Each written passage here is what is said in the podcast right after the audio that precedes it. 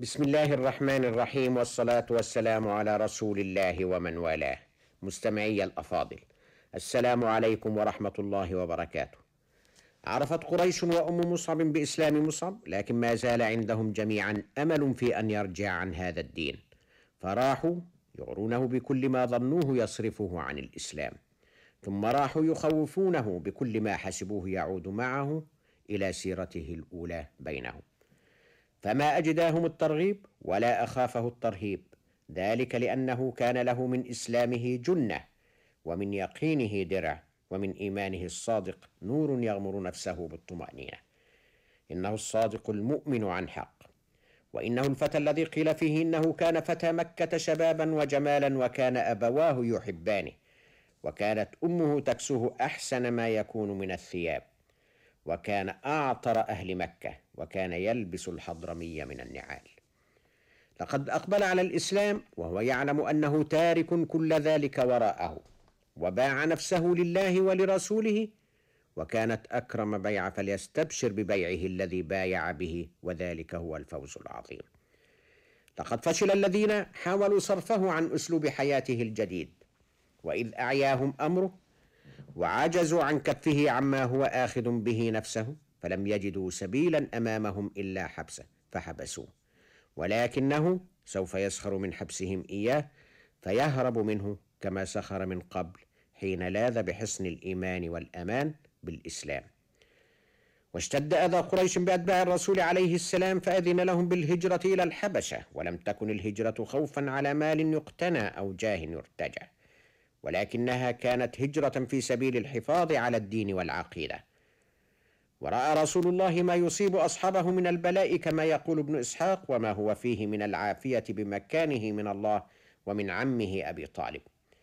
وأنه لا يقدر أن يمنعهم مما هم فيه من البلاء. فقال لهم لو خرجتم إلى أرض الحبشة فإن بها ملكا لا يظلم عنده أحد حتى يجعل الله لكم فرجا مما أنتم فيه.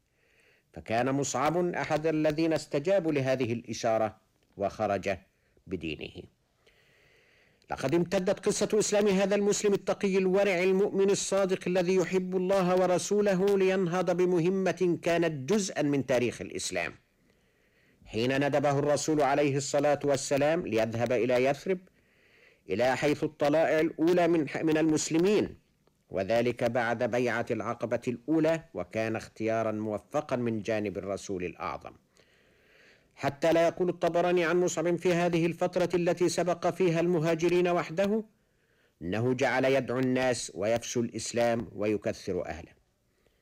ولم تكن الدعوة بالأمر الهين اليسير في بلد كيثرب في هذه اللحظات ولكن كان التوفيق من الله كما تقول الحلية حيث لم يزل يدعو ويهدي الله الناس على يديه حتى قل دار من دور الأنصار إلا أسلم فيها ناس لا محالة.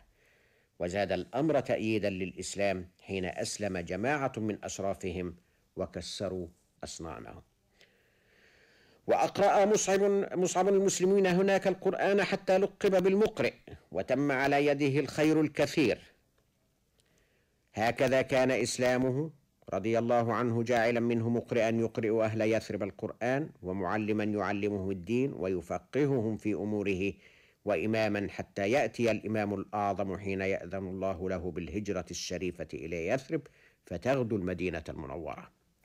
وهكذا كان إسلامه ليفسي الدين ويحمل ذلك العمل العظيم وحده لا يخاف ولا يكل.